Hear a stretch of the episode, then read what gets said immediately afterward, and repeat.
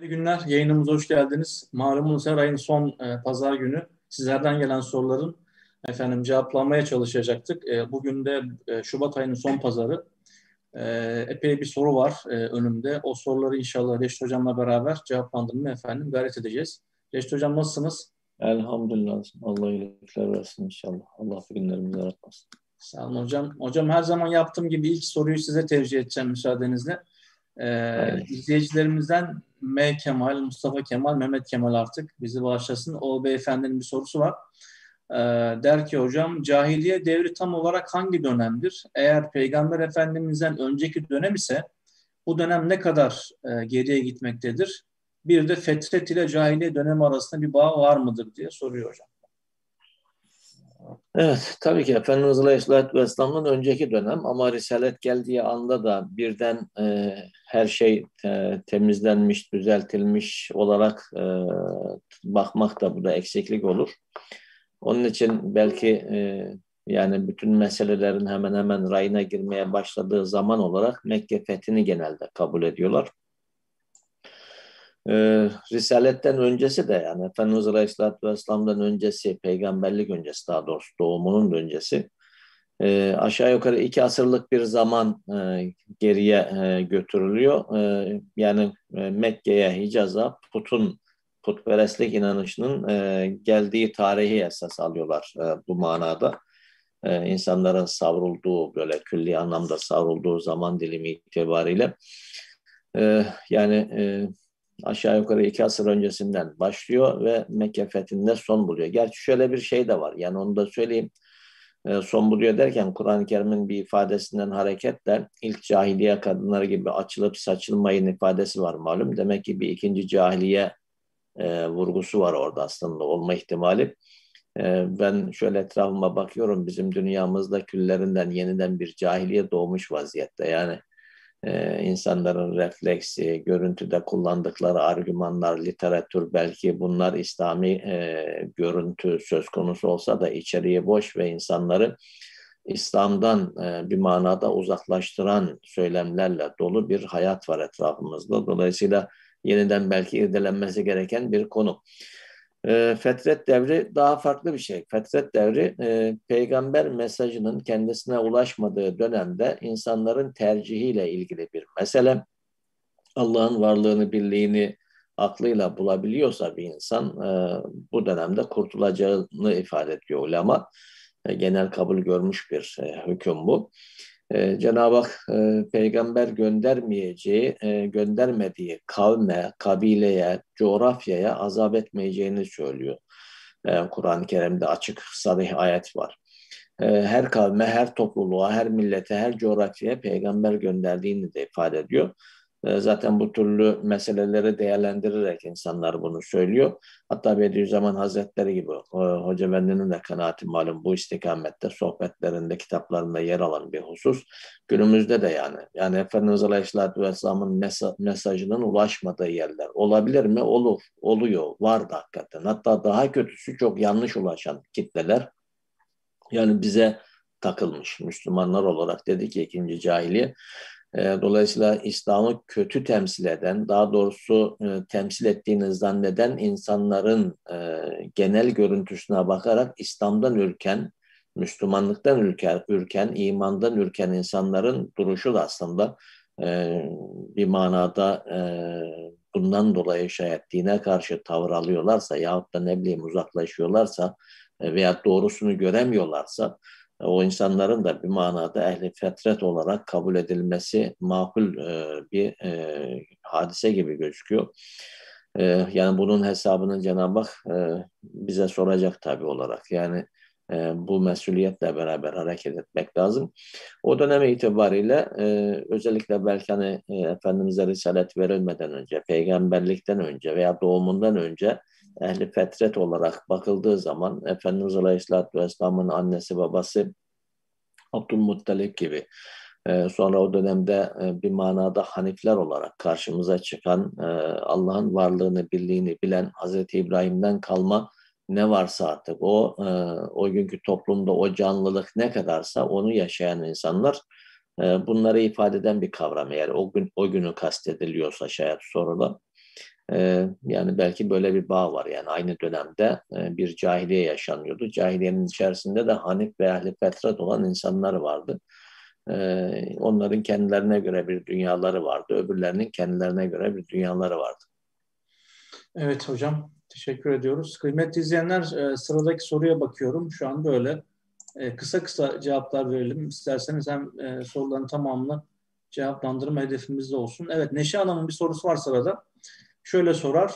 Peygamber Efendimizin Kur'an-ı Kerim okumada tavsiye ettiği bir yöntem, bir makam var mı? Kendisi nasıl Kur'an-ı Kerim okurdu, okuyordu şeklinde bir soru. Ee, Neşe Hanım sorunuzla alakalı rivayetleri geçmeden önce e, Kur'an-ı Kerim'in e, makamla okunması konusunda kısa böyle 3-5 cümleli biraz bilgi verelim isterseniz. E, tarih boyunca Kur'an-ı Kerim'e e, duyulan engin hürmet, engin saygı e, sebebiyle e, okunuşundan anlaşılmasına, efendim yorumlanmasından yaşanmasına kadar e, üzerinde durulması gereken hususlar böyle bütün yönleriyle özellikle e, İslam alimleri, kıraat alimleri tarafından tabi ele alınıp incelendiğini biliyoruz. Yani e, Kur'an'ın okunuşunu efendim e, yine e, kıraat alimlerimiz e, kıraat ve tecvid ilimleriyle beraber ayrıntılı bir şekilde tespit etmişlerdir. Ancak tabi İslam alimleri tarafından e, hani sorunuzda vardı kıraata işte makamın e, katılıp katılmaması e, bu zaman zaman tartışma konusu olmuştur. Bunu ifade etmemiz lazım. E, tabii İslam'ın e, fıtrat dini oluşu, insanın yaratılışına en uygun din oluşu ve e, insanın tabii güzelliğe fıtraten e, meyyal olması e, bunlar dikkate alındığında görülecektir ki esasında musiki de yani Kur'an musikisini tabii kastediyorum. E, bu da güzel sanatların en eskisi, en yaygın ve en etkili olanı olduğunu burada ifade etmemiz lazım. Yine e, Kur'an'ın kendisinde de böyle üstün bir ahenk ve uslubun, bir edanın e, olduğunu görüyoruz. Bunu sağlayan, temin eden unsurların başında ise e, ayet sonlarında e, özellikle Mekke ayetlerde bu çok var. E, güzel bir uyum ve e, ahenkli e, yer alan böyle fasılaların olduğunu görüyoruz. Öte yandan şu da var. E, konuyla ilgili ayet ve hadislerin işaret ettiği manaya baktığımızda da e, tecvid kaidelerine uymak kaydıyla, uymak şartıyla okuyuşu güzel e, efendim güzel ses ve makam ile diyelim süslemenin de caiz olduğunu İslam alimleri söylemişlerdir. Hatta teşvik etmişlerdir. Tabi bununla birlikte böyle dengeli olmamız lazım. Yani işi böyle bağışlayın, çığırından çıkararak böyle adeta onu nasıl ifade etsek böyle bir ses gösterisine dönüştürerek e, böyle makam ön plana alarak efendim hani tecrit kurallarından fedakarlık ederek e, bu şekilde okunan e, Allah okunan Allah kelamı e, olduğunun e, şuurundan uzaklaştırmak diyelim dinleyicileri bu elbette doğru bir yaklaşım değildir. E, Kur'an'a baktığımız zaman konuyla ilgili e, ayet-i kerimelerden birine Cenab-ı Hak Müzzemmil Suresi 4. ayet-i kerimede Bismillah وَرَتِّلِ Kur'an'a tertile e, Kur'an'ı tertil ile yani ağır ağır efendim tane tane böyle düşünerek, tefekkür ederek oku şeklinde Cenab-ı Hakk'ın ifadesinin olduğunu görüyoruz. Yine sorumuz da vardı. Efendimiz Kur'an'ı nasıl okurdu şeklinde. Bununla alakalı da hadis kaynaklarımıza baktığımız zaman Ümmü Seleme e, validemiz ve Hazreti Enes bin Malik'ten gelen e, rivayetlere göre Peygamber Efendimiz e, Kur'an'ı tane tane okuyordu. E, durulacak yerlerde duruyordu, uzatacak yerlerde uzatıyordu. Buhari hadisi bu. Yine e, kaynaklarımıza baktığımız zaman sahabe efendilerimizden Hazreti Bera bin Azib'in şöyle dediğini görüyoruz. E, Resulullah'ı e, yatsı namazında e, görüyor. E, yatsı namazında Tur suresini okurken işittim diyor. E, yine bu da Buhari'de geçen bir hadis. Ondan daha güzel sesli ya okuyuşu ondan daha güzel hiç e, kimseyi işitmedim şeklinde bir ifadesi var. Bunlardan anlıyoruz ki Allah Resulü tabii ki kendisine ait bir eda ile bir ses sonuyla Kur'an-ı Kerim okuyordu. Ve tabii ki aynı zamanda her ayet-i kerimede e, duruyordu kısa ayetlerle bilhassa ve tane tane okuyordu şeklinde sorunuzu böyle efendim kısaca cevaplandırabiliriz. Bilemiyorum Reşit Hocam'ın e, ilavesi olacak mı? Yok estağfurullah. Yani teganni denilen şeyden kaçınmak lazım esas. Lahnel evet, kavl da.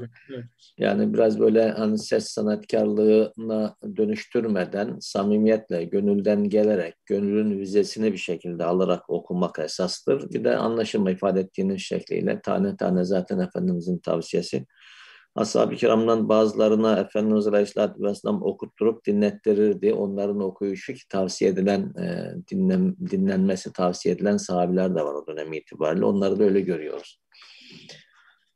Peki hocam sırada e, diyetisyen bir izleyenimizin sorusu var hocam. Ayşe Melek Hanım sormuş. Diyor ki e, bir diyetisyen olarak peygamberimizin hayatında kendisini sürekli dinç ve kuvvetli tutan beslenme şeklini ben merak ediyorum diyor. Beni bu konuda aydınlatabilir misiniz diye soruyor hocam. Evet aslında çok e, bakir bir e, alan. E, ben de bir dönem e, yani e, 5-6 ay zannediyorum bir diyetisyen, diyetisyene e, devam ettim. E, gittim e, belki bir 20-25 yıl oldu zannediyorum. E, yani o dönemde de biraz fark ettiğimi söyleyeyim. Efendimiz Aleyhisselatü Vesselam öncelikle şunu ifade etmek lazım. Bir kere o dönemde her şey zaruret çerçevesinde yürüyor. Yani yeme içme de öyle. İhtiyaç olmadan insanların e, yemek arayışı söz konusu değil. Günümüzdeki gibi böyle alışılmış bir öğün periyodu e, bu da yok. E, işte sabahleyin kalkacaksın. Özellikle diyetisyenlerin hani çok böyle ara öğünleri de biraz insanın acıkmasını engelleyip belki daha fazla yemesinin önüne geçmek için zannediyorum bunu tercih ediyorlar ana yün atıştırmalar gibi böyle bir uygulama da yok o dönem itibariyle. Mesela Efendimiz Aleyhisselatü Vesselam gecenin yarısında kalkıyor. Bugünün saatiyle ortalama 11.30 gibi falan akşam. Daha henüz bizim yatmadığımız bir dönemde Efendimiz Aleyhisselatü Vesselam ibadete kalkıyor. Sonra e, gece namazını, gece teheccüd farz ve gece uzun uzadı Efendimiz Aleyhisselatü Vesselam ibadetle geçiriyor. Bazen sabah namazından önce hafif böyle bir istirahati var. Sabah ezanı okunur okunmaz da Mescid-i Nebevi'ye geliyor ve e, namazını kıldırıyor. Sonrasında tesbihat, evrad, eskarı e, ve e, güneş doğuncaya kadar orada e, bekliyor Efendimiz Aleyhisselatü Vesselam. Ashab-ı kiram e, bazen sorular oluyor, bazen değişik gündemler oluyor, gelenler oluyor, ziyaret edenler. E, sonrasında kuşluk namazını kılıyor Peygamber Efendimiz Aleyhisselatü Vesselam ve e, hane saadetine geliyor. Soruyor annelerimiz, evde yiyecek bir şey var mı? E, varsa şayet birkaç hurma e, onu atıştırıyor. Yoksa oruca, oruca niyet ediyor Efendimiz Aleyhisselatü Vesselam. Yani e, bunu şunun için söylüyorum. Yani böyle standart alışılmış sabah şu saatte mutlaka kahvaltı yapılması lazım. Öğlen yemeği şu saatte olması lazım. Akşam yemeği de bu saatte olması lazım ve bu yemeklerin de öğünlerin de muhtevası şöyle olması lazım şeklinde standart e, alışılmış bir e, uygulama söz konusu değil ihtiyaç endeksli bir e, duruş var. Yani bizim biraz yani Bediüzzaman Hazretleri'nin ifade ettiği şekliyle zaruri olmayanı zaruri hale getirmişiz ve aslında biz hayatın yükünün altına kendimizi bir şekilde ezdirmeye başlamışız. Üstesinden gelemeyeceğimiz adetler, gelenekler ve görenekler bir şekilde e, bizi e, bir manada cenderenin arasına almış sıkıştırıyor. İşin bir böyle bir taraf var. Zaruret olmadan yemek yememe meselesi, ihtiyaç olmadan, acıkmadan. Acıkma ile ilgili de çok farklı e, uygulamalar var malum. Yani açlıkla imtihanı Efendimiz Aleyhisselatü Vesselam'ın da sahabinin de e, yani bir hayli örnekleri var. Yani karnına taş bağlayacak kadar mesela Efendimiz Aleyhisselatü Vesselam açlığını bastırmak için e, uygulamalar söz konusu. E, bu türlü e, zeminde Cenab-ı Hakk'ın lütfu olarak gösterilen mucizeler var. Ashab-ı kiramın açlığını gidermeye matuf e, veya susuzluğunu gidermeye matuf. O ihtiyaç artık e, hani e, ızdırar derecesine gelince Cenab-ı Hakk'ın lütfu olarak görüyoruz. Bir de işin böyle bir taraf var. Diğer tarafta Efendimiz Aleyhisselatü Vesselam'ın illa yemek yenecekse tavsiye ettiği bir beyan var. Çok açık. Bence bütün espri burada. Yani insanın diyor aslında belini doğrultacak birkaç lokma insana yeter. Birkaç lokma. Yani yemede ölçüyü söylüyor Efendimiz Aleyhisselatü Vesselam. Birkaç lokma, biz tabii birkaç lokma e, yani e, orada herhalde tabaklarla lokmayı kıyaslıyoruz yani ölçüyoruz. Birkaç tabakla e, belki idare etme gibi bir şeyimiz var. Öyle olunca da tabii yani orantısız bir e, vücutta şekil bozuklukları söz konusu oluyor. Veyahut da birçok hastalıklara davetiye meselesi söz konusu oluyor. Şayet diyor Efendimiz Aleyhisselatü Vesselam illa yemek yiyeceksen midenin üçte birini yeme yemekle doldur. Yani üçte birini. Mideyi üçe bölüyorsunuz. Üçte biri. Üçte birini su, üçte birini de boş bırakın. Yani tıka basa değil bakın. Yani su, yemek ve boşluk oranını dengeli bir şekilde illa diyor bu da. Yani e, yani mutlaka hani ben yemeden duramıyorum gibi yani günümüzde bazı insanlar bunu söyleyebilir. O zaman üçte birini yemek, üçte birini su, üçte birini de nefese boşluk bırakmamızı e, söylüyor Efendimiz Aleyhisselatü Vesselam. Bu aslında bana göre hani e, sağlıklı beslenmenin e, sınırını çizen e, çok sihirli bir hadis. Yani Efendimiz Aleyhisselatü Vesselam. Üzerinde çok durmak lazım bunun. Onun dışında e, İbn Kelde diye birisi var malum. O dönemde tabip olarak Medine'ye geliyor. Bir hayli bekliyor böyle. Hani adam biraz huzursuz olmaya başlıyor. Çünkü şey yani etrafında böyle kendi kapsını çalan yok. Ben hastayım şu işte e, sıkıntım var. Nedir bunun çaresi, ilacı nedir falan. Efendimiz Aleyhisselatü Vesselam'a geliyor. Bir gün durum arz edince Peygamber Efendimiz Aleyhisselatü Vesselam'ın bir beyanı var. Diyor ki biz acıkmadan yemeyen, doymayan da kalkan bir topluluğuz. Zannediyorum bu da çok şey anlatıyor. Acıkmadan yemeyen, doymadan da kalkan. Bu irade meselesi.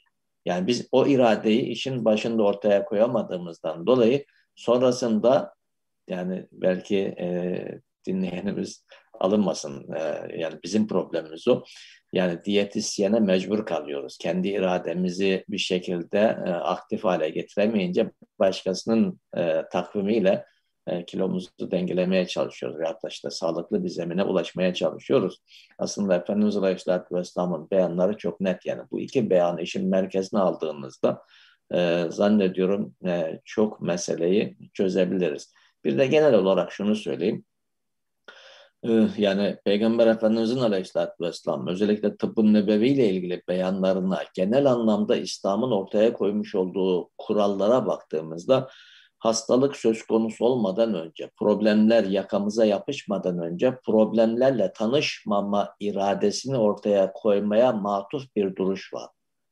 Hani buna günümüzde çok farklı farklı isimler e, belki insanlar söylüyorlar. Koruyucu hekimlik anlamında belki yani öncesinde esas yani hastalık bulaştıktan sonra yani günümüzde bunu da görüyoruz. Yani değişik komplikasyonlar, ilaç kullanıyorsunuz, yan tesiri, başka bir hastalık, başka bir hastalık gibi böyle yakınızı kurtaramaz hale geliyorsunuz. Esas itibariyle Allah'ın nimet olarak verdiği e, bu sağlığın e, çok önemli bir e, kıymet olduğunu ifade ediyor ve insanların bu kıymeti yani o boş vakitle beraber malum söylüyor Peygamber Efendimiz Aleyhisselatü Vesselam bu kıymetin çoğu zaman farkında olmadıklarını ifade ediyor.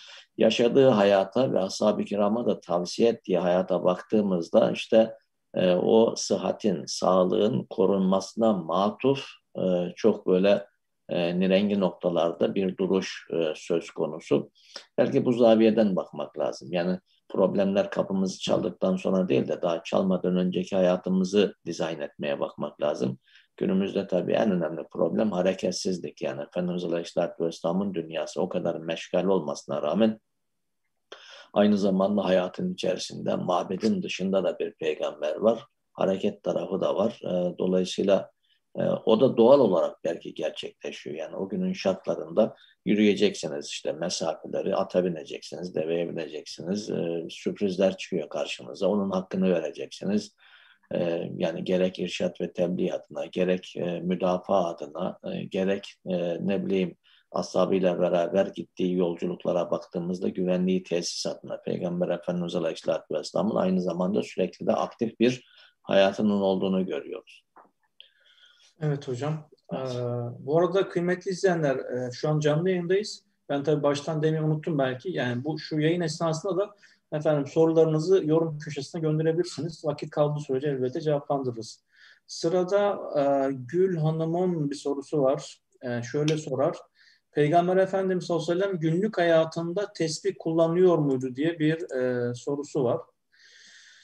Ee, Gül Hanım, e, hadis kaynaklarımıza baktığımız zaman Allah Resulü'nün e, her namazdan sonra ümmetine de tavsiye ettiği e, zikirleri, bunlar neydi? Zaten günlük tesbihatlarımızı yapıyoruz.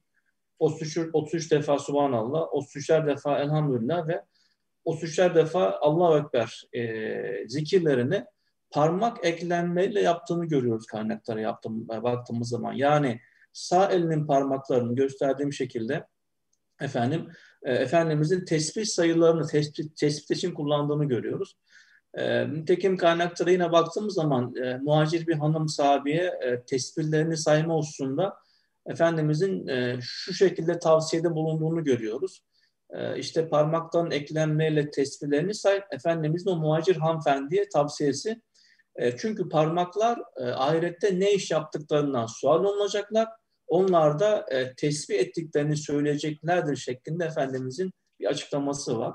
E, tabii ki burada açıkça Allah Resulü'nün e, parmaklarını tesbih esnasında kullandığını ve bunu da e, açıkça ümmetine tavsiye ettiğini görüyoruz. Bunun dışında bir de şunu ilave edeyim müsaadenizle hemen araya sıkı, e, sıkıştırmış olayım. Yine e, sayı kaynaklarımızdan e, gördüğümüz, anladığımız şu ki ashab-ı kiramdan da bazıları efendim zeytin veya hurma çekirdeğini e, veya e, ufak taşlar gibi böyle hani tespih çekme maksadına matuf yardımcı olacak e, bu şekilde bu tanecikleri diyelim ceplerine veya böyle bir kese yapıp onun içine koyduklarını ve bu şekilde tespih sayısını tespitte kullandıklarını aynı zamanda bunu da Efendimizin gördükten sonra buna karşı herhangi bir yasakta bulunmadığını yani bunu men etmediğini görüyoruz.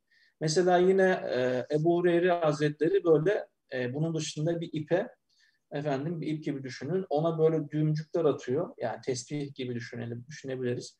E, o düğümleri efendim düğümlük tesbih yerine kullandığını e, yine e, Safiye annemizin aklıma gel, geldiği için paylaşayım sizlerle. E, bir böyle zembil içerisine çakıl taşları koyup böyle yine onu zikir ve tesbih için e, kullandığını ve bunu Efendimizin bilgisi yaptığını ve Allah Resulü bunların mani olmadığını görüyoruz. Asıl özetleyelim. E, Ashab-ı kiram bugün yani bizim tespit denince aklımıza gelen e, böyle bir ipe dizili efendim çeşitli maddelerden yapılmış sayılı taneler diyelim isterseniz ona. O sayılı tanelerden oluşan aleti yani tabi kullanmamışlardı günümüzdeki anlamda bir tespih ama okumayı adet edindikleri dua ve zikirlerin e, sayısını karıştırmamak için de az önce ifade etmeye çalıştığım şekilde e, günümüz tesbihine benzer diyelim bir takım e, yöntemleri geliştirdiklerini burada söyleyebiliriz. Evet. İşte hocam isterseniz e, Estağfurullah. Yani önemli olan e, orada söylenilen adetleri e, telaffuz etmek. Yani burada e, tesbih denilince biz hani e, yani literatürdeki manasıyla bizim anladığımız mana elimizde 33 yahut da 99 e, adet e, farklı malzemeden yapılmış, betezilmiş bir şey algılıyoruz. Bu günümüzde dijital alternatifler de var. Yani o olmuş, bu olmuş e, çok önemli değil. Önemli olan ister parmağınızla yapın ki Efendimiz Aleyhisselatü Vesselam'ın yaptığı e, sizin de ifade ettiğiniz gibi. isterse onlarla e, önemli olan e, o zikirleri bir şekilde yerine getirmek, söylemek ve telaffuz etmek. Evet hocam.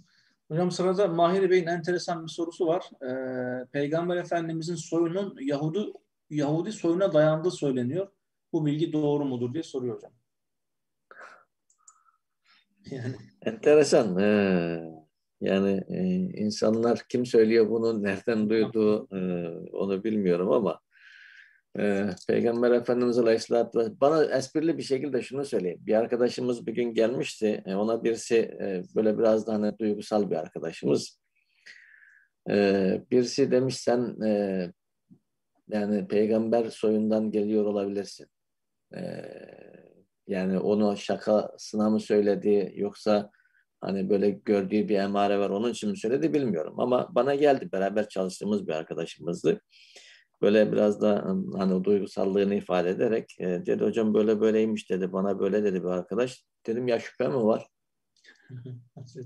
yani tabii ki peygamber soyundan geliyorsun. Ee, o daha da tabii e, gözleri fal taşı gibi açıldı böyle. E, dedim hepimiz Hazreti Adem'in evlatları değil miyiz? Yani Hazreti Adem e, ilk peygamber yani işte açık. Şimdi bu soy meselesi aslında insanların çok böyle e, takıldığı, karıştırdığı, karıştırmak istediği, birilerinin de bilerek kafa karıştırdığı bir mesele yani. Peygamber Efendimiz Aleyhisselatü Vesselam'ın şeceresi belli. Hazreti İbrahim'e kadar e, çok net bir şekilde Hazreti İsmail e, yani Efendimiz Aleyhisselatü Vesselam'ın soy kütüğü olarak Hazreti İbrahim'den malum Hazreti İbrahim'in Hazreti İshak e, dünyaya geliyor. Hazreti İsmail dünyaya geliyor. Hazreti İshak, e, Hazreti Yakup onun oğlu olarak dünyaya geliyor. Sonrasında Hazreti Yakup'un e, çocukları var ve bunların arasından bir tanesi Yahuda olarak ifade ediliyor. O kökten geldiği ifade ediliyor Yahudilerin. Efendimiz Aleyhisselatü Vesselam bir tarafta Hazreti İsmail'in neslinden e, ve e, neticede Abdülmuttalip e, ve Abdullah e, Mekke'de dünyaya geliyor. E, aslında küçük e, birleştiğimiz nokta itibariyle yani birleşik noktası Hazreti İbrahim. Kur'an-ı Kerim kaç yerinde Hazreti İbrahim'in ne Yahudi ne de Hristiyan olduğunu, samimi bir Müslüman olduğunu nazara veriyor. Şimdi yani Hazreti İbrahim Yahudi miydi? Yani bazıları da bunu demek yani o dönemde de muhtemelen konuşmuş olmaları lazım ki Cenab-ı Hak ağızlarını tıkıyor yani. Hazreti İbrahim ne Yahudiydi? Yoktu çünkü o zaman öyle bir şey yoktu yani. Bir de şöyle bir realite var. Yani bu da aslında irdelenmesi gereken bir insan. Yani her insan kendi yaptıklarıyla mesuldür. Ve la tezuru vaziratun vizir okra. Yani bugün itibariyle ataları, dedeleri bambaşka birileri olsa, başka bir coğrafyadan birileri, yani samimi manada Müslümanlığı gelse, yaşasa yani sen atasından dolayı insanı ayıplayamazsın ki yani atasının yaptığı yanlışlıklardan dolayı o insana kusur e, yetiş, etiket yapıştıramazsın. Netice itibariyle e, herkes kendi yaptığının, kendi tercihinin hesabını verecek. Ve burada da yani bakıyorsunuz yine Kur'an-ı Kerim'e baktığınızda bir peygamberin çocuğu olmasına rağmen yani kaybolup giden Hazreti Nuh'un oğlunu anlatıyor Cenab-ı Hak. Ee, insanlar olduğu gibi e, bakıyorsunuz yani Hazreti İbrahim gibi bir insanın babası diyor. Yani bazıları amcası diyor ama e, bambaşka bir dünyanın insanı olabiliyor. Yani e, e, bu, bu buna çok takılmamak lazım. Bu bizi savurur. Muhatabınız olan insanların samimiyetlerine veya mevzu olan insanların duruşuna bakacaksınız. Efendimiz Aleyhisselatü Vesselam buna rağmen Peygamber Efendimizin mazi itibariyle baktığınızda Hazreti İshak, e, Hazreti Yakup ve oğulları, e, onların nesli bambaşka bir e, dünya. Ama Hazreti İsmail, Efendimiz Aleyhisselatü Vesselam dünyaya geleceği ana kadar onun nesli bambaşka bir dünya. Yani hiç kesiştiği bir nokta söz konusu değil. Dolayısıyla böyle bir ifadenin yani sadece gülerek geçmek lazım. Yani altıslı asları yok yani. Tamam hocam. Yine ilginç bir soru var. Beşte hocam biraz dinlendireyim ben. Ee, Mehmet Akif Bey'in bir sorusu. Peygamber Efendimizin yatarken giydiği ayrı bir elbisesi var mıydı diyor. Yoksa gündüz giydiği elbisesiyle mi uyuyordu diye bir e, efendim Mehmet Akif Bey'in bir sorusu. E, tabii Mehmet Akif Bey bu soruyu esasında biz yani cevap bulabileceğimiz e, Şemai kitaplarına bakarak e, bu sorumuzun cevabını bulabiliriz. E, Şemai kitaplarının Efendimizin giyim tarzıyla ilgili e, bölümlerinde verilen bilgiler böyle daha çok e, hani giyinmede Allah Resulü'nün esas aldığı prensipler, e, giyim tarzı ve e, tercihleri gibi konularda e, yoğunlaşıyor. Ama uyurken giyilen hani bizim e, pijama olarak tırnak içinde tanımladığımız böyle kıyafetinin e, varlığına işaret olacak bir rivayet akrabası ve aynı zamanda dönemin e, kadın hekimlerinden daha önce adı geçmişti programlarımızda Şifa Hatun ve Şifa bin Abdullah'ın evine Efendimizin e, sık sık ziyaret amaçlı gittiğini ve bu ziyareti genellikle öğle istirahatlerini yani e, öğle vakti uykuyu e, diyelim bu hanımın evinde yaptığı ee, onun da yani Şifa Hatun'un da bu sebeple Efendimiz için özel bir döşek, bir yatak e, ve e, bir kıyafet, izar diyelim temin ettiği şeklinde böyle bilgi, böyle bir rivayet var. Hani kaynaklara baktığımız zaman bir şeyleri bulmak istiyorsak diye bu bilgiyi sizlerle e, paylaşmak istedim. E, Şifa Hatun tarafından hatta saklanan bu kıyafetler e, daha sonra oğluna e, geçiyor. Yine kaynaklarda bu bilgi var. Daha sonra dönemin e, Medine valisi hatta Mervan bin Hakem tarafından satın alınıyor bu. Sonra devletin zimmetine e, intikal ettiriliyor. Ancak daha sonra tabii ki bu elbise nerede şu an bilmiyoruz. Yani zamanla artık kaybolup gidiyor. Bir de e, ben e, bu vefat ettiği Muhammed Hamdullah Hoca, onun İslam Peygamberi diye bir eseri var. Orada Allah Resulü'nün e, yani Muhammed Hamdullah Hoca'nın araştırmasının bir sonucu olarak orada geçti okumuştum hatırlıyorum.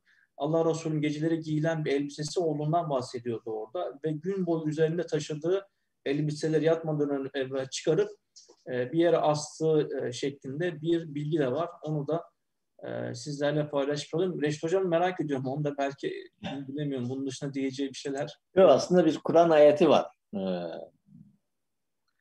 yani çocukların üç zaman diliminde ebeveynin, anne babanın odasına izinsiz girmemesi gerektiğini ifade eden bir ayet-i kerime hatırlarsanız orada diyor ki hayne tedavuna ziyabekum ee, yani istirahat halindeyken dışarıdaki elbiseyle istirahat edilmediğini ifade eden bir beyan orada aslında. Yani e, işin merkezine konularak bakılabilir. tamam hocam bu da ufuk açıcı oldu. Ee, hocam sırada Sezin Hanım'ın bir sorusu var. Ee, şöyle sorarlar. Peygamber Efendimizin çok mütevazi bir hayat yaşadığını okuyoruz, dinliyoruz. Acaba diyorum Allah Resulü günümüzde yaşasaydı yine aynı hayat tarzını mı tercih ederdi? diye bir soru. Ya bu yorum açık bir şey. Yani herkes kendi dünyasından meseleye bakabilir e, ve yani kimin bu konuda isabet ettiği e, o da şey yani çünkü farz-ı muhal olarak konuşuyoruz. Yani e, ben hani belli başlı kıstasları burada söyleyebilirim. Hani az önce bu e, yemekle ilgili meselede de ifade ettiğimiz şekliyle Peygamber Efendimiz Aleyhisselatü Vesselam isteseydi Allah onun e, hani dağları altın olarak ayaklarının altına sererdi. Bunu ifade eden beyanlar var Peygamber Efendimiz Aleyhisselatü Vesselam'ın. Fakat o zaman zaman acıkan, zaman zaman sıkıntı yaşayan bir kul peygamber olmayı tercih ediyor. Bunu iradi olarak tercih ediyor. E, ve etrafındaki insanların da öyle olmasını istiyor. Yani bu annelerimiz bir ara böyle hani biraz bizim de işte yardım edenimiz olsa ellerimiz nasıl tuttu, omuzlarımız taşımaktan yara oldu, bize de yardım edenler olsa şeklinde bir taleple geldiklerinde Efendimiz Aleyhisselatü Vesselam bir ay selamı sabahı kesiyor. Müthiş bir iradi tavır ortaya koyuyor. E, ve bunu annelerimiz hayatlarının sonlarına kadar devam ettirecekler. Yani sonraki dönem itibariyle baktığımızda başta halifeler olmak üzere Herkes annelerimizi el üstünde tutuyorlar. Devlet maaş bağlamış ama annelerimiz geldiği gibi dağıtıyorlar. O Efendimiz'den gördükleri fakru zarureti iradi olarak yaşamaya devam ediyorlar. Yani e, bu zaviyeden bakıldığı zaman hayatın zaruret çizgileri içerisinde yaşandığı, var olmasına rağmen yaşandığı ki Peygamber Efendimiz Aleyhisselatü Vesselam o gün isteseydi hiç problemsiz yani Mekke yılları belki biraz hani sıkıntı Evet etrafında insan sayısı o kadar yoktu. İmkan olan insanlar sınırlıydı ve ihtiyacı olan çok insan vardı.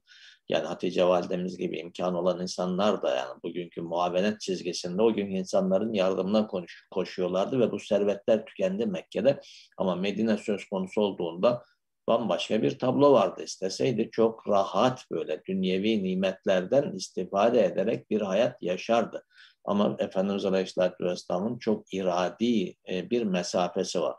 E, dünyaya karşı bir mesafesi var. Zaruretin ötesine geçmiyor. Yani e, ayakta kalacak kadar sadece istifade ettiği bir dünyayla sınırlı Peygamber Efendimiz'in hayatı. Şimdi bu zaviyeden baktığımızda ihtiyacını giderecek kadar zaruret noktasında Aynı prensipten bakacaksınız. Günüme, günümüze geldiğinde.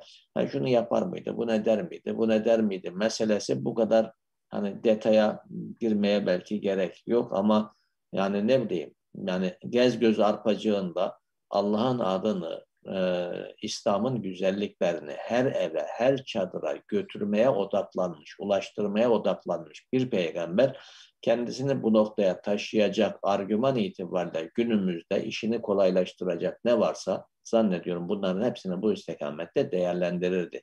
Ama şahsi hayatı itibariyle yine sade, sadelerden sade bir hayatı tercih ederdi. Tamam hocam.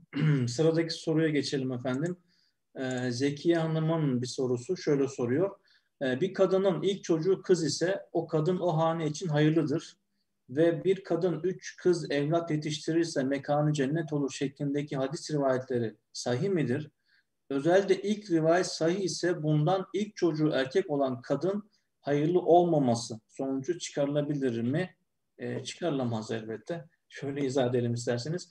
Efendim hadis kitaplarında e, az önce okuduk hadisleri. Yani kız çocuğuna sahip olma ve kız çocuğu yetiştirmenin e, faziletlerine dair daha pek çok rivayetler var. Burada konuyu uzatmayalım yani. Ama her şeyden önce bu rivayetlerin hani e, kız çocuklarına değer vermeyen, daha önce çok konuştuk bunları hatırlarsanız belki programımızın en başlarında ve yani düşünün onları e, kız çocukların diri diri gömülmesini kabullenmiş bir topluma söylendiği her şeyden önce göz önünde bulundurmamız lazım Aslında e, cahiliye dönemi toplumunun zihin yapısını, zihin kodlarını göstermesi açısından daha önce bu ayet-i kerime okuduğumu hatırlıyorum. E, Nahil suresi 58-59 isterseniz e, soru vesilesi bir kere daha hatırlayalım. Cenab-ı Hak orada şöyle buyuracaktı Bismillah.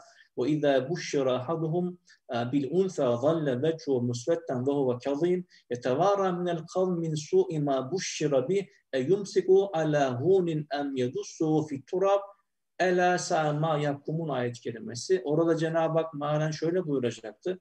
Onlardan biri e, kızının efendim doğacağın dünya geleceği onlara söylenince, müjdelenince o kişi böyle öfkesinden e, ve üzüntüsünden e, kulakları çınlasın Allah e, uzun ömür nasip etsin. Suat hocamızın tercümesi yüzü böyle mosmor kesilirdi.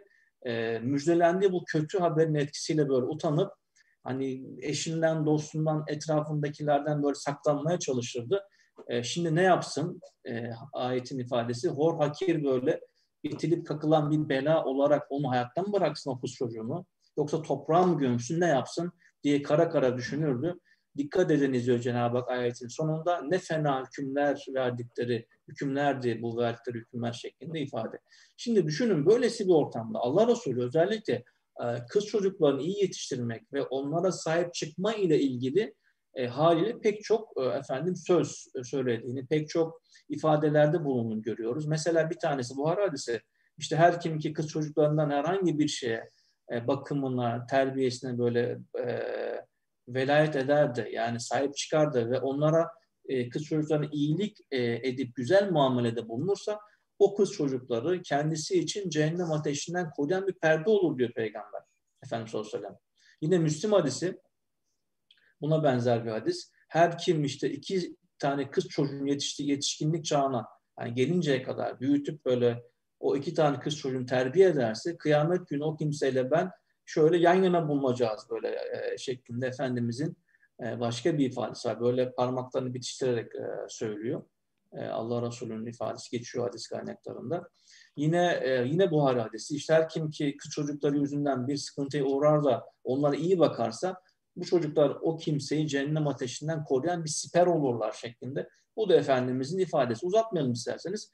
E, bu hadislerden tabii ki sorunuzda vardır diye bunu ilave edeceğim. Erkek çocuk yetiştirenlerin benzer mükafatlara erişemeyecekleri şeklinde bir anlam elbette çıkarmamak lazım. Bu yanlış olur. Allah Resulü benzer ifadeleri hani herhangi bir cinsiyet ayrım yapmadan da ifade ettiğini biliyoruz. Mesela Müslüm hadisi var. İşte Allah'tan korkunuz ve çocuklarınız arasında çocuklarınız kız erkek ayrım yok. Adaletli davranın diyor Efendimiz sallallahu aleyhi.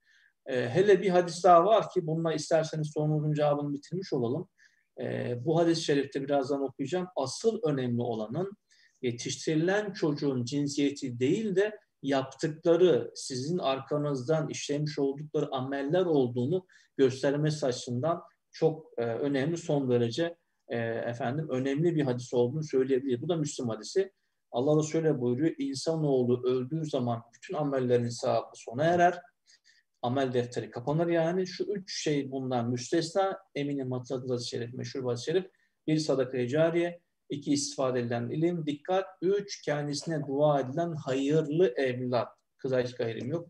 E, bu ifade, bu Efendimizin nurlu beyanı zannediyorum e, sorumuzun cevabını efendim ifade edecek diye düşünüyorum. E, Reşit Hocam sıradaki soruya geçeyim isterseniz.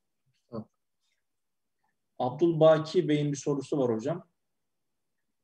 Bu eminim hocam e, sizin az çok çalışmalarınızdan haberdar olan e, bir kardeşimizin sorusu olacak. Ama bu vesileyi bir kere daha cevaplandıralım isterseniz. Şöyle soruyor hocam size. Günlük bir kronoloji ile peygamberimizin hayatı ajanda türü bir çalışmaya konu yapılamaz mı? E, böylece günlük bir siyer oluşturularak herkesin gün gün peygamberimizin hayatını takip etmesi sağlanmış olur diye bir soru hocam. Evet. Ee, o günler güzel günlerdi diyerek ben ifade edeyim. Biz böyle bir işe başlamıştık. Ee, Hatta o yemek sorusunda aklıma geldi. Ben bu, girmek istemedim hocam. Hatırlıyor musunuz? Efendim sosyal evet. girmedim. Yani konuyla alakası vardı aslında. Yani çok soruya cevap o zaman kalsın diye. Buyurun. Evet. Ee, malum Hoca Bender'in şöyle bir şey var. Aslında e, Cumhuriyet dönemiyle ilgili bir tez yapılmış. E, doktora tezi e, Asr-ı Saadet'le ilgili Cumhuriyet tarihi boyunca hangi dönemde ne çalışılmış makale yahut da kitap olarak. Ben şöyle bir karıştırmıştım. 80'li yıllardan sonra ibre yukarıya doğru e, çıkıyor ve e, yani sonrası 90'lı 2000'li yıllarda zirve yapıyor tabiri caizse e, o çalışmaların büyük çoğunluğu aslında bugün tukaka olarak e, terörist yapkası, yaftası, da, damgası vurulmak istenen insanlar tarafından yapılmış. E, yani Hoca Efendi'nin aslında yani evre çevre asıl saadete bu kadar gündeme getiriyor olması hiçbir sohbeti yoktur ki Efendimiz'den ve sahabeden örnek vermiş olmasın. Zaten hepimizin de bir manada dikkatini çeken e, cazibe merkezi burası oldu. Yani insanları kendisine bir şekilde cezbeden, dikkatini çeken mesele aslı saadet oldu. Ee, e, çok farklı zamanlarda Hoca Efendi'nin bununla ilgili söylediği çok şeyler oldu, yazdığı çok şeyler oldu. Yani Peygamber Efendimiz'i anlatan e, bir yıl tahsis edelim dedi mesela. Bir yıl Efendimiz'i adayalım ve her yerde, her mahfilde Peygamber Efendimiz'i konuşalım. Hatırlarsanız e, bu Ebedi Risalet sempozyumları ilk defa aslında e, dinin mabetten farklı, hayatın farklı alanlarına çıkışı manasına geliyordu. E, spor salonlarına taştı o mesele. Sonra uluslararası aranaya taştı. Sonra değişik vakıflar, dernekler onu farklı farklı ver e, yani e, ne bileyim ambalajı değiştirmek suretiyle belki görüntüsü farklı ama muhtevası hep Efendimiz anlatmaya yönelik programlardı. Bu herkes onu okuyor anlamında yarışmalar vesaire. Ve o dönemde Hoca Efendi şöyle bir şey daha söylemişti bize. E, dinleyenimiz, dinleyenimizin belki ifade ettiği konu. E, yani biz böyle aylar aylara, günler günlere, aylar aylara inzimam etse ve biz hep Efendimiz'den aleyhissalatü vesselam bahsetsek. Hep gündemimiz olsa. Hatta demiştim, yani bugün mesela Peygamber Efendimiz'in gündeminde ne varsa biz bunu konuşsak, onu yaşamaya çalışsak. Ee, böyle bir şey adını da onunla bir ömür vermişti Hoca Efendi böyle bir projenin. E, hatırlarsanız belki siz onu kastettiniz. Ankara'da büyük bir kapalı spor salonunda e, bir program, açılış programı yapmıştık. Ve orada da e, o sırada bir e, Asya Saadet yemekleriyle ilgili bir kitap çıkarmıştık. Yani bir değişiklik olsun düşüncesiyle belli başlı biraz protokoldeki insanlara 200 civarındaydı zannediyorum. İki yemek bir de tatlı o gün e, ta, yani kitaplardan süzebildiğimiz var olan e, muhtemeldir ki Efendimiz Aleyhisselatü Vesselam'ın da belki tattığı yemekleri e, pişirmişti o kitabın yazar olan arkadaşımız ve insanlara ikram etmiştik. E, zannediyorum herhalde iz bırakan bir şeydi.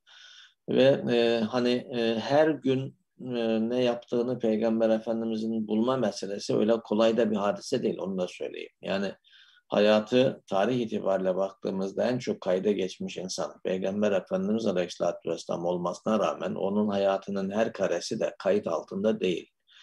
Yani bugüne kadar zaten sınırlı günlerle bir anlatım var. Genellikle vurdu kırdı işin merkezinde.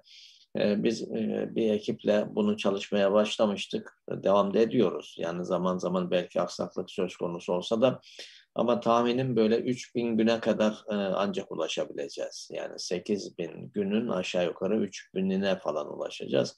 3000 günün de herhalde her saatine ulaşamayacağız. Yani o günün içerisinde belki belli karelere ulaşacağız ama bu bile herhalde çok şey ifade edecek inşallah. Yani niyetimiz bu bilginin üzerinden İslam tarihini aslında yeniden e, yazma meselesi. E, ömrümüz yeterse aslında birçok algıyı değiştirecek. Peygamber Efendimiz Aleyhisselatü Vesselam'ın hayatını kendi yaşadığı hayatın orijini içerisinde insanların önüne koyacak bir proje olacağını tahmin ediyorum. Biz biraz böyle belli yerlere yoğunlaşarak mesela Peygamber Efendimizin haccını bu manada çalıştık. Bir kitaba dönüştü. Ee, 27 gün e, Medine'den çıkıp yeniden Medine'ye döneceği ana kadar veda haccında yani hangi gün kaç kilometre yol aldı, nereden mola verdi, e, işte hangi kabile nerede Peygamber Efendimiz'e iltihak etti, namazını nerede kıldı, hangi beyanını nerede hangi münasebetle söyledi gibi böyle e, yani e, aslında örnek olarak o kitaba bakılabilir. Yani bir vedalaşma günlüğü Efendimizin haccıydı zannediyorum kitabın adı.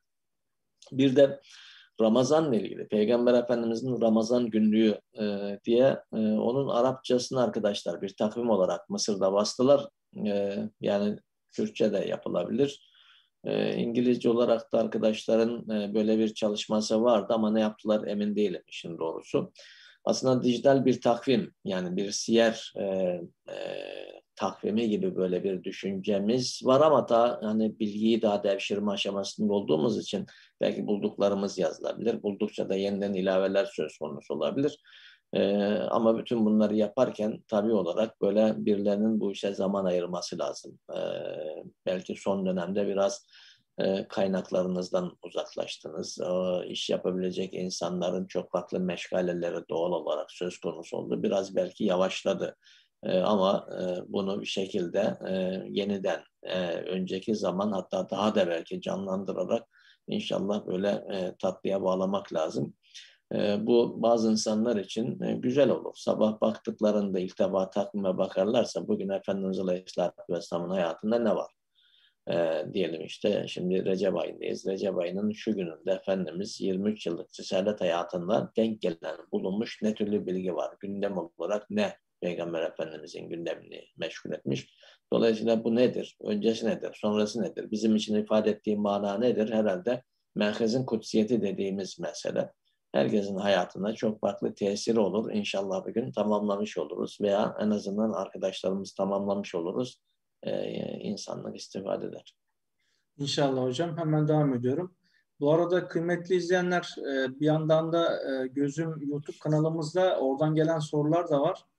E, onlara inşallah vakit kalırım. Bu arada Reşit Hocam sizin ifadeniz üzerine bir izleyenimiz o Ramazan'la alakalı Ramazan günlüğünü Ramazan boyunca işleyebilir misiniz diye bir hemen canlı canlı onu okumuş olalım diye bir talebi olmuş size hocam ifade etmiş olayım.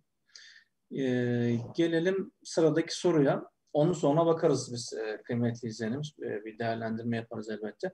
Sıradaki soru şöyle Sedat Bey'in sorusu. En büyük cihat zalim hükümdarın yüzüne karşı söylenmiş doğru sözdür ifadesi. Allah Resulüne mi ait? Şayet öyle ise bu hadis sahih diye e, bir soru. E, bu konuda sayı kaynaklarımıza geçen e, şöyle bir rivayet var e, Sedat Bey. Sedat Bey değil mi? Evet doğru söylüyorum. E, Eftarül cihadi kelimetu adlin inde sultanın cahir. Yani az önce sizin e, de ifade ettiğiniz yani cihadın en üstünü zalim sultana karşı doğruyu söylemektir şeklinde bir hadis-i şerif. Ebu Davud hadisi kaynakta verecek olursam buraya not almıştım. Melahim 17. E, oraya da bakılabilir. E, şöyle izah edelim isterseniz. Yani bir kişinin doğruyu haykırabilmesi her şeye rağmen bu çok önemli bir e, nebevi öğreti, bir tavsiye, bir e, efendim e, ideal bir e, duruş sergileme bu manada önemli. Neden? Çünkü hakkın sukut ettiği yerde e, malum batıl ortaya çıkar. Batıl hortlar diyelim. Hakkın müdafaa durumunda olup da böyle sessiz kalmak kişinin dilsiz şeytana dönmesi anlamına gelir e, zalim birine karşı ise sessiz kalmak e, onu e, firavunlaştırır. Nitekim e, Kur'an'da hani zalim deyince aklımıza gelen o prototiplerden birisi olan o zalim firavuna ben sizin yüce Rabbinizim dedirten işte etrafındaki bu Haman ve emsali diyeceğimiz insan suretli Yani şeytanlar diyebiliriz onlara. Öylesi insanlardı. Onlar da bu Firavun'un zulmüne payanda oldukları için o etrafındaki insanlar aynı akıbetle ebedi hüsrana uğramışlardır. Neden? Çünkü e, yani bir takım dünyevi menfaatler için e, zulme ve zalime e, yaltaklanmak diyelim, e, onun yanına durmak diyelim. Yani ebedi bir zillet ve hüsran sebebidir. Hakka gönül veren insanlar ise yani mazlum insanlar ise diyelim onlar her daim zaten hakkın kuvvetinden feyiz alırlar. Oradan beslenirler. Hakka dayanmanın izzetiyle, onun moraliyle diyelim, onun bilinciyle, şuuruyla daima doğruluğun yanında ve doğruluğun yanında olurlar. Tabii ki öte yandan da elbette zalimin karşısında olurlar. E, hasılı şöyle toparlayalım. E, kaba kuvvete ram olanlar nazarında yani zulmün başlangıcı her ne kadar böyle yani parlak görünse bile veya hiç bitmeyecek gibi görünse bile günümüzde olduğu gibi belki tarihe baktığımız zaman tarihin sayfalarının tekrar tekrar e, bize şunu gösterdiğini fark ediyoruz. E, zulmün elbette bir sonu vardır ve zulmün sonu daima zifiri karanlıktır. Zulmü yapan da hadiste de olduğu gibi zalim bir sultan da olsa, ne bileyim halktan sıradan bir insan da olsa elbette bu hakikat asla ve asla değişmemiştir ve yine değişmeyecektir. Öte yandan şu da var, her zaman, her yerde ve herkese karşı adil olan bir Müslüman, adaletli olan bir Müslüman Allah'ın ve kulların sevgisini kazanır elbette ve iki cihanda da e, böylesi kutlular aziz ve bahtiyar olurlar. E, öte yandan nefislerine uyarak adaletten ayrılanların ise hiçbir şey elde etmeleri e, mümkün değildir. Yani az önce ifade ettim, bir cümleyle ifade edeyim isterseniz tekrar. Aldatıcı ve geçici bazı menfaatler için böyle makam, mevki, para vesaireyi e, yani böylesi insanlar bunu sağlasalar bile bu nihayetinde e, kişiye zarar verir. Hem dünyada hem ahirette pişmanlık verir ve kişiye hüsrandan başka bir şey de elbette e, getirmez diyerek isterseniz sorunuzun cevabını bitirmiş olalım. Son beş dakika vaktimiz var. Bir soruya daha cevap verebiliriz Hocam. Sıradaki soru şöyle. Selam Bey'in sorusu e, Miraç mucizesi sırasında gerçekleştiği belirtilen 50 vakit namazın 5 vakte indirilmesi olayını açıklar mısınız? Gerçekten böyle bir şey olmuş mudur diyor Evet, hadis kaynaklarında, tarih kaynaklarında olan e, bir bilgi. Efendimiz Aleyhisselatü Vesselam'ın miracı e, anlatırken ifade ettiği bir bilgi. Ee, Cenab-ı Hak Hazreti Musa'ya denk getiriyor orada. Hani neden Hazreti Musa? Hatta şöyle bir espri söyleyeyim. Bizim arkadaşlarımızdan bir tanesi bir sempozyuma katılmıştı Amerika'da. Döndüğünde anlattı. Orada Yahudi asıllı bir profesör tebliğ esnasında şöyle bir espri yapıyor aslında düşünülmesi gereken bir şey. Bizim peygamberimiz olmasaydı siz günde 50 vakit anınız ağlardı diyor. Ee, yani Hazreti Musa Efendimiz Aleyhisselatü Vesselam'a soruyor Rabbin sana neyi farz kıldı? 50 vakit namaz dediğinde ben diyor çok tecrübe ettim. İnsanlar buna güç yetiremezler. Git Rabbinden e, bunun miktarını azaltmasını talep et. Efendimiz Aleyhisselatü Vesselam gidiyor tekrar e, benzer bir şey. Tekrar netice itibariyle 5 e, vakte e, kadar e, git gel yaşanıyor. E, hatta Hazreti Musa'nın bununla ilgili de belki beyanı yine aynı çizgide. Fakat Efendimiz Aleyhisselatü Vesselam artık e, yani e, bir manada edebiyle, hayasıyla bu işi yapamayacağını ifade ediyor ve miracın semeresi olarak beş vakit namaz geliyor. Fakat orada Cenab-ı Hakk'ın beş vakitin bir manada beş vakit namazını kılan insana elli vakit namaz kılmış gibi sevap vereceğini e, ifade eden bir beyanı oluyor. Efendimiz Aleyhisselatü Vesselam bu müjdeyle geliyor. Yani böyle bir hadise var mı diyorsa şayet e, dinleyenimiz tabii ki var. E, dolayısıyla Miraç'ta oldu, evet Miraç'ta oldu. Efendimiz Aleyhisselatü Vesselam anlattı. Hadis kaynakları Müslim gibi en temel hadis kaynaklarında olan bir e, beyan. Ee, yani e, bir de yaşadığımız yani zaten günde beş defa namaz kılıyoruz. Hakikaten bir taraftan da yani 50 vakit olsaydı günde beş vakit bile bazen sıkıştığımız zamanlar söz konusu olabiliyor. Bazı insanlar bundan dolayı belki kılamama gibi bir şey refleksi söz konusu. e, şu an kılan insanların da belki birçoğu e, bunu yetiştiremeyecekti. Dolayısıyla biz Hz. Musa gibi bir insana bu manada öncesi peygamber kıssalarının nasıl bizim açımızdan geleceğimizi şekillendirmede strateji ifade eden tarafları varsa aynı zamanda peygamberlerin yaşadığı tecrübelerden de ümmeti Muhammed olarak biz istifade ediyoruz. Yani Allah razı olsun Hazreti Musa'dan ki e, böyle bir e, ne bileyim yönlendirmesi söz konusu olmuş ve ümmeti Muhammed bundan şimdi istifade ediyor. Sevabından da bir şey eksilmeden. Bu da güzel. Hocam e, canlı yayına gelen sorular var. E, böyle vaktimiz olmak üzere ama birkaç tanesini cevaplasak mı diyorum böyle hem izleyenlerimize hürmeten.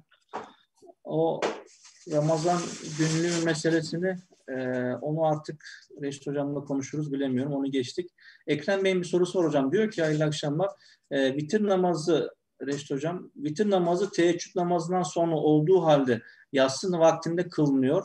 Teheccüd namazı nasıl atlanmış? Vitir öne geçmiş. Bunun sebebini açar mısınız diye soruyor hocam. Yok atlanmış değil. Yani isteyen hala öyle yapıyor. Hatta böyle yapmayı tercih etmek lazım. Yani çünkü teheccüde kalkmak için insanı zorlayan bir unsur oluyor. Vacip netice itibariyle. Vacibi e, bir şekilde kazaya bırakmamak için insan daha dikkatli olur. E, tabii bunun için e, belki ben önceki sorulardan bir tanesinde orada bir cümle olarak geçti. Yatma zamanımızı disiplin altına almamız lazım. Yani yatsıdan sonra genellikle böyle zaruret olmadan yani dünya adına çok zaman kaybetmemek lazım. İstirahate çek, çekilip gece kalkmaya belki odaklanmak lazım. Ee, ama genel görüntüyü muhtemelen herhalde e, nazar alarak söylüyor dinleyenimiz. Yani bizde biraz böyle hani ibadetlerin de bir askeri disiplin içerisinde gerçekleştirilmesi gibi bir şey var. Özellikle bizim coğrafyada. Ee, işte ezan okunduğu zaman camiye gelinir. Camide sünnet kılınır. Sünnet e, sonrasında kamet getirilir, farz kılınır. Varsa son sünnet kılınır. Sonra yatsı işte vitir de kılınır. Arkasından tesbihat e, müezzinin e, direktifiyle gerçekleştirilir. E, ve her şey biter. Ondan sonra e, insanlar evine. Yani bir manada şöyle bir algı oluşmuş. Yani ibadet sadece camide yapılır. Aslında nafile ibadet. Yani bunun ifratı da var, tefriti de var. Yani bazı coğrafyalarda da e, sadece farzı kılıyorlar e, camide, mescitte. Yani suizan etmeyelim, biz hüsnü edelim ama görüntü o ki e, çoğu insan da sünnetlere öyle çok dikkatli değil gibi gözüküyor. E, çünkü insan fıtratı neticede bunu sürekli canlı tutamıyor. E, evine gittiği zaman, çarşıya pazara gittiği zaman bir sürü meşgale var araya giren ve unutup gidiyor. E, dolayısıyla e, buharlaşıyor yani. Yapmanız gereken şey e, yapamamış oluyorsunuz. E, biraz bizim ecdadımızın bunu e, caminin içerisinde e, bitiriyor olması e, yani eve çok böyle bir şey getirmeme gibi bir e, algıyı be, e, beraberine getirmiş. Aslında doğrusu şu Efendimiz Aleyhisselatü Vesselam ashab-ı kiram da sünnetlerini evinde kılıyorlardı. Ha e, mescitte kıldıkları sünnetler yok muydu? Orada da vardı. Ama böyle keskin hatlarla e, şunlar mutlaka şu tarihte, şu zaman diliminde, şu saatte yapılır, evde yapılır, mabette yapılır böyle bir ayrım yoktu. Hangisi e, o şahıs için o gün nerede yapmaya müsaitse orada onu yapıyordu ama mutlaka yapıyordu. Efendimiz Aleyhisselatü Vesselam e, vitir namazını geceye bırakıyordu Peygamber Efendimiz Aleyhisselatü Vesselam. Çünkü ona vitir e, teheccüd farzdı. Mutlaka kalkıyordu. Yani Kur'an'ın ifadesiyle gecenin üçte ikisinde, yarısında, üçte birinde muhtemelen bu da şeyden kaynaklanıyor. Yani e, mevsime göre böyle gece gündüz farklılığı var. Herhalde onu ifade ediyor Kur'an-ı Kerim. E, dolayısıyla gece teheccüdünü kıldıktan sonra vitir namazını da kılıyordu ve e, gece bir manada böylelikle sona ermiş oluyordu. Sabah namazı arkasından geliyordu.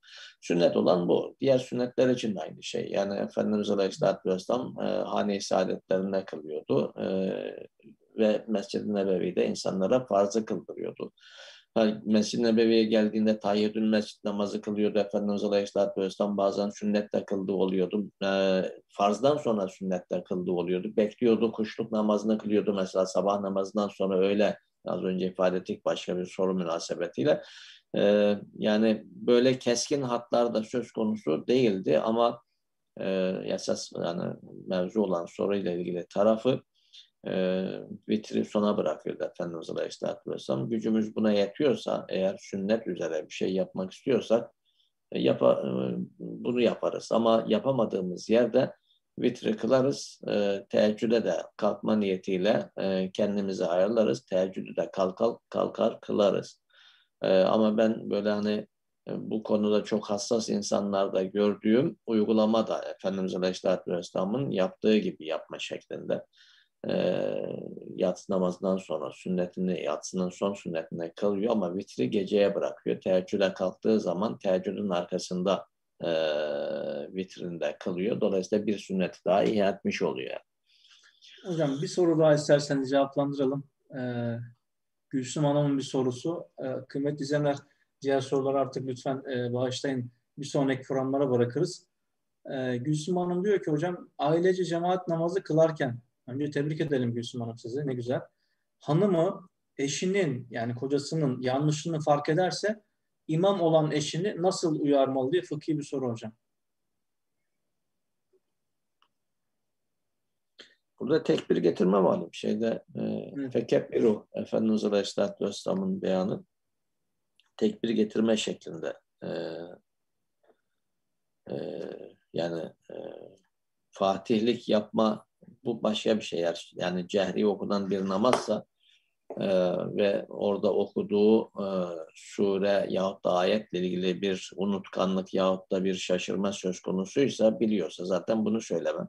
Ama e, yani onun olmadığı yerde bir yanlışlık, rekat yanlışlığı yahut da ne bileyim yani unutma gibi e, başka şeyler söz konusu olduysa tekbir getirme.